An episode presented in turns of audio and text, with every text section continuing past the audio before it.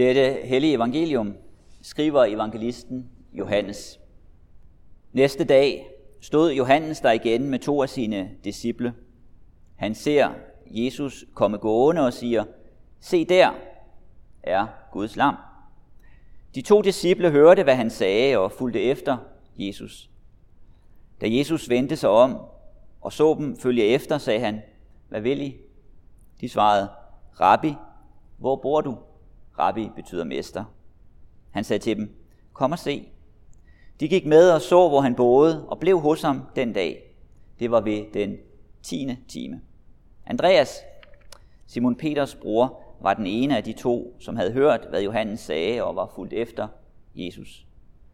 Først møder han sin bror Simon og siger til ham, vi har mødt Messias. Det betyder Kristus. Han tog ham med hen til Jesus.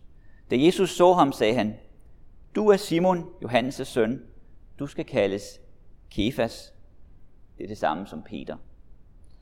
Næste dag vil han tage til Galilea og møder Filip.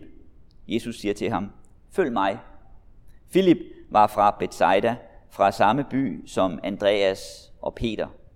Filip møder Nathanael og siger til ham, han, som Moses har skrevet om i loven og lige så profeterne, ham har vi mødt, Jesus, Josefs søn fra Nazareth. Nathanael spurgte, kan noget godt komme fra Nazareth? Filip sagde til ham, kom og se. Jesus så Nathanael komme hen imod sig og sagde om ham, se der er sandelig en israelit, som er uden svig. Nathanael spurgte ham, hvor kender du mig fra? Jesus svarede ham, jeg så dig, før Filip kaldte på dig, mens du var under fintræet. Nathanael udbrød, Rabbi, du er Guds søn, du er Israels konge. Jesus sagde til ham, tror du, fordi jeg sagde til dig, at jeg så dig under fintræet? Du skal få større ting at se end det. Og han sagde til ham, sandelig, sandelig, siger jeg jer, I skal se himlen åben, og Guds engle stige op og stige ned over menneskesønnen. Amen. Lad os bede. Tak, Jesus, at du møder mennesker og kalder af mennesker. Vi beder så om, at du også vil være sammen med os i vores liv, i dag i Emdrup. At du også vil møde os, at du også vil kalde af os. At vi også må få din påvirkning, dit fællesskab, for at vi må have fællesskab med dig, og for at vi må være der i vores liv, hvor du ønsker, at vi skal være. Amen.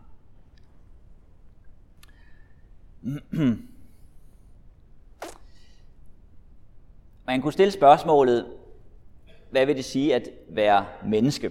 Og øh, noget, som vi ser, når vi læser de bibelske beretninger om det menneskelige liv, så kan vi se, at det at være menneske er ikke bare et, et punktnedslag, noget man er på et tidspunkt. Du er ikke bare den, du er lige nu her, men dit liv er strækt ud i tid at det er sådan, at menneskelivet er en historie, der udfolder sig.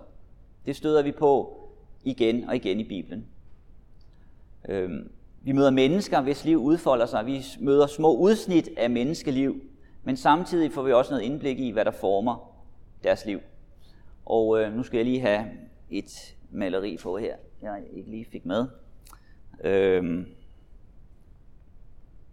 her er et øh, maleri fra det 1700 1600-tallet af en italiensk maler, som øh, forestiller sig noget af, af Jakobs historien, som vi jo har stødt på dele af i dag, patriarken Jakob på første Mosebog. Og noget, som Jakobs historien involverer, fortællingen om Jakob, det er jo intriger. Og øh, det, som maleriet forsøger at illustrere her, det er, hvordan han er rottet sammen med sin mor, for at få sin fars velsignelse, for at få Isaks velsignelse. Og øh, Jakob, han er jo en bedrager. Og den, øh, det, at han var en bedrager, fik så den konsekvens for ham i hans liv, at han måtte flygte fra sin bror Esau. Hans liv tog nogle sving, som ikke var planlagt, som han ikke havde tænkt, som han ikke havde forestillet sig, som ikke var meningen med det. Men så sker der noget i Jakobs liv, som gør, at han kommer ind på sporet igen. Han får et kald udefra. Han har brug for et kald udefra, og det kommer til ham. Gud kalder ham. Noget af det kan sammenlignes med det, som vi støder ind i læsningen fra øh, Johannes kapitel 1, som jeg læste før. Her er det Jesus, der møder mennesker. Og de navne, vi støder på der, det er navne som Andreas og hans bror Peter, Philip og Nathanael. Kaldelsen af de her personer synes her i Johannes 1 at gå overraskende hurtigt. Der er to personer, der spørger Jesus, hvor han bor. Han inviterer dem. En tredje får at vide, hvad han skal hedde. En fjerde møder budskabet, følg mig, og en femte inviteres. Og det møde, det ændrer ham. Der er ganske givet meget andet i de her menneskers liv, som har gjort den her ændring for dem. Disciplerne til Johannes døberen, de er jo også påvirket af Johannes døberen. Men det, som er kendetegnende for dem alle sammen, det er, at der kommer noget udefra, som ændrer dem. En påvirkning udefra. Og vi får her et nedslag i nogle menneskers liv, og hvad der ændrer deres liv. Og noget af det, vi ser i de her fortællinger i Bibelen, det er, at der er meget forskelligt, der kan forme et menneskeligt liv. En forkert handling af Jakob gør, at han må flygte for sin bror. Når vi læser om Jakob, Jakobs beretningen i 1. Mosebog, så kan vi se, at der er meget forskelligt, der trækker i ham. Der er meget, han må forholde sig til. Det er ikke bare én ting. Han kæmper om sine forældres anerkendelse, om sin fars anerkendelse, om velsignelsen. Han kæmper med sin bror Esau. Og han ønsker at gøre sig gældende i verden, i den verden, han er sat. Han kæmper for sin fremtid. Han ønsker også at redde sit liv. Han ønsker et arbejde, så han kan tjene til dagen og vejen. Han ønsker en ægtefælle, og han er i kamp om, kan man sige, forskellige kvinder, hvilket sikkert også involverer forelskelse og sex og andre ting i hans liv. Han kæmper for sin fremtid og for at sikre sine børn. Alt det her og meget mere, det samler sig i personen Jakob og trækker i ham i forskellige retninger. Så han må tage hensyn til meget. Og i det er Jakob et eksempel på det menneskelige liv. Han er et eksempel på vores liv. Det, som udfolder sig i Jakobs liv, udfolder sig også på forskellige måder, med visse ligheder i menneskers liv i dag. Når vi ser på menneskers liv i dag, så kan vi se, at det er også meget forskelligt, der påvirker dem. Noget i det skjulte og noget åbenlyst. Noget, som jo har været en del i medierne på det sidste, det er forskellige politikers liv.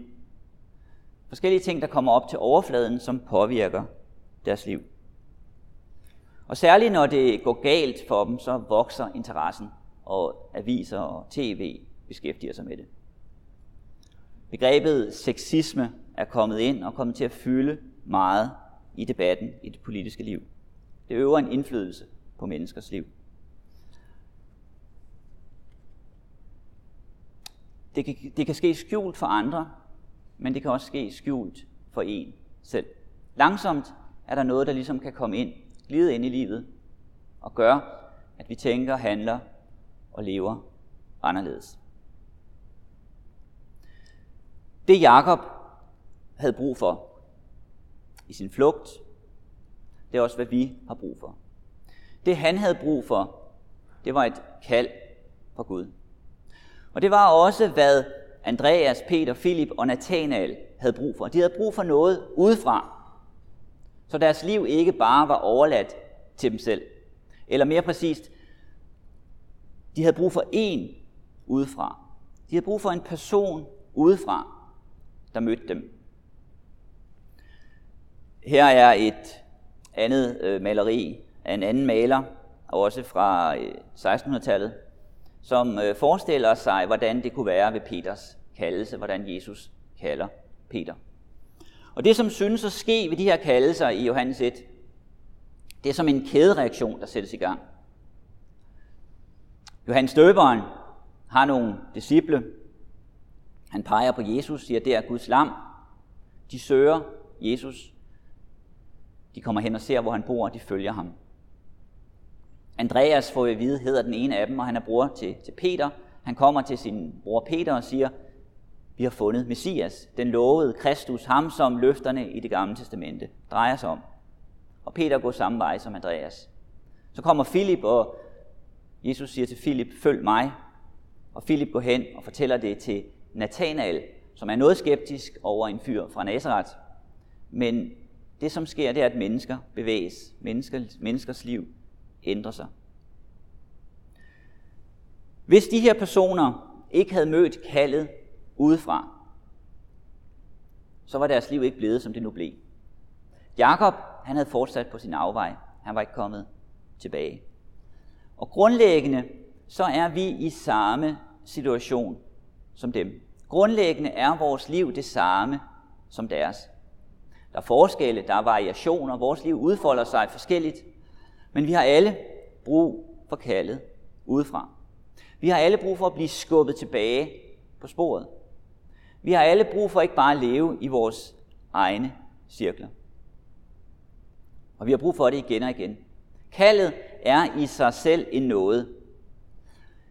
Det her kald, det er et kald til noget forskelligt.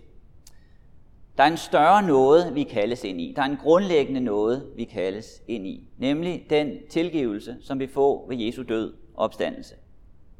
Men kaldet selv, det at Jesus kalder, er også i sig selv en noget. Der ligger en velsignelse i det, som der gjorde for Jakob, som gik ind i Guds velsignelse. Med det kald til Andreas og Peter og Filip og Nathanael følger meget.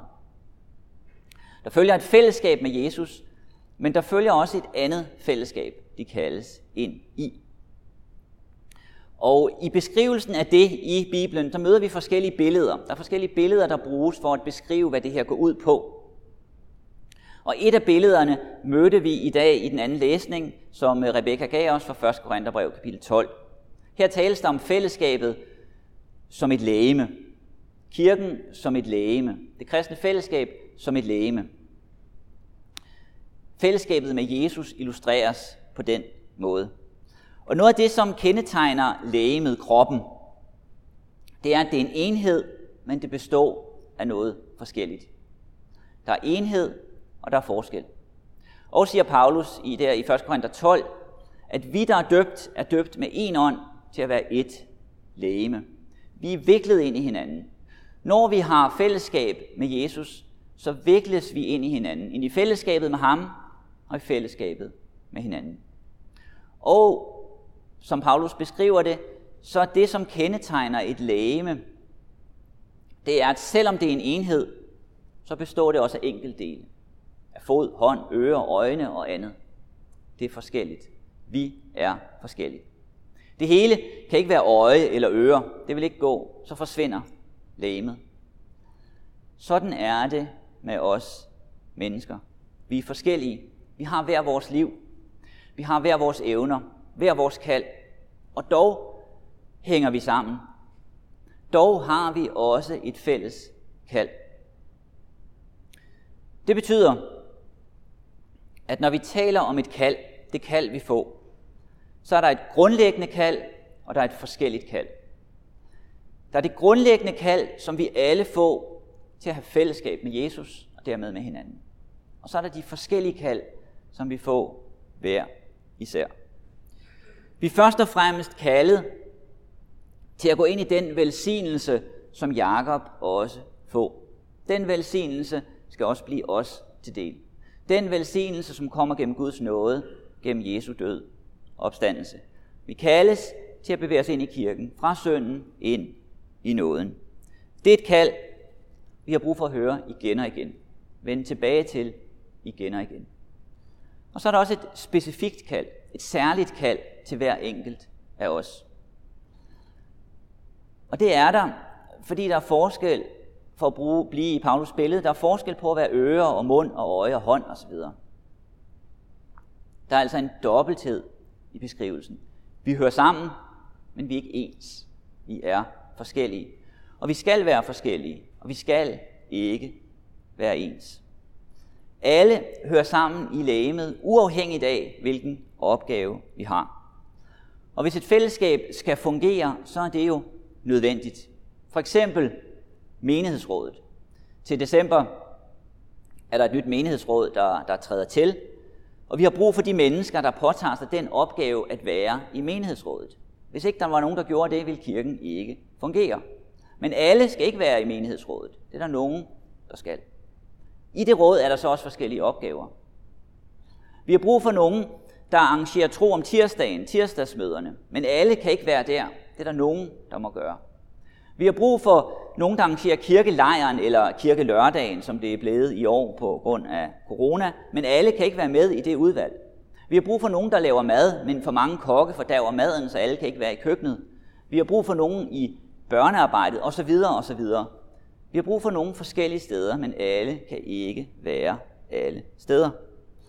Og det hænger jo sammen med flere ting, men blandt andet, at vi er forskellige.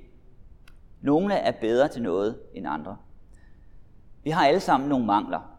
Der er ting, jeg ikke er god til, som jeg ikke magter. Vi er forskellige, og det kan være en svaghed, men det kan også ses som en styrke. Så det betyder, at der er noget, vi med frimodighed må lægge fra os og sige, det er ikke mit, det er ikke mit kald, det er ikke min opgave, det er ikke det, jeg skal. Jeg skal noget andet. Men det, som så også ligger i den her lægens tanke, at vi alle hører sammen i lægemet, det er, at vi alle har et kald til noget. Vi har alle et kald til noget. Hele kroppen må i funktion. Alle hører til. Hver især må udfolde sig med de svagheder, vi har, med de mangler, vi har, og med de styrker, vi har. For som Paulus formulerede det, Gud har skænket lægemet forskelligt, gjort det forskelligt. Sådan er det med os mennesker. Det betyder, at vi må give rum til andre, og at vi må være klar over, hvad det er, vi skal. Vi må gå ind og bære med, om det så bare er i bøn. Vi må bære med. Og det betyder også i Paulus beskrivelse af det, at der er ingen, der kan sige, jeg er ikke en del af kroppen, jeg er ikke en del af lægemet. Det kan fingeren ikke sige. Det kan tungen ikke sige. Alle hører med. Og selvom jeg kan synes, at jeg har svagheder og mangler og ikke øh, kan gøre det så godt, så hører jeg stadig med. Det er det, som ligger i tanken om kroppen. Der er et overordnet kald, og der er et specifikt kald til os alle sammen. Og noget andet, som så også ligger i det kald, både til Jakob, til Jesu disciple og i beskrivelsen af lægemet, det er, at når vi går ind i kaldet, så kommer vi hjem. Så kommer vi derhen, hvor vi er bestemt til at være. Når hånden sidder på armen, så er den der, hvor den er bestemt til at være og kan udfolde sig. Kroppen kan ikke være adskilt i enkeltdele. Da Jakob han hørte Guds kald og gik tilbage til det spor, som var hans, så kom han så at sige hjem. Han kom ind i det, Gud havde tænkt for ham. Det betød så ikke, at hans rejse var slut, at hans udvikling var slut, at hans liv var slut, at han var færdig. Men det betød, at det hele begyndte på en ny måde. Det samme galt for Andreas, Peter, Filip og Nathanael. Det betød ikke, at deres liv var slut, men at det begyndte på en ny måde. Det betød ikke, at de var færdige med kampe og nederlag. Men det betød, at de kom ind i deres liv på den rette måde. På samme måde er det med os, der sidder her i dag. Vi er ikke så forskellige fra dem. Vi har også brug for at møde kaldet. Vi har brug for at blive skubbet tilbage ind på lægemet, ind i fællesskabet, ind i kontakten med Gud. Vi har brug for et ord udefra, og vi har brug for det igen og igen, for at blive koblet op på Guds velsignelse, på fællesskabet med ham.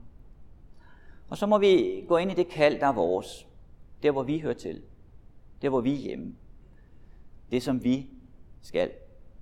Alt skal vi ikke bære, men noget må vi være især bære i vores efterfølgelse af Jesus. Og så sker der det, at vores historie, vores liv, bliver en del af Guds historie. Bliver en del af Guds historie i den her verden.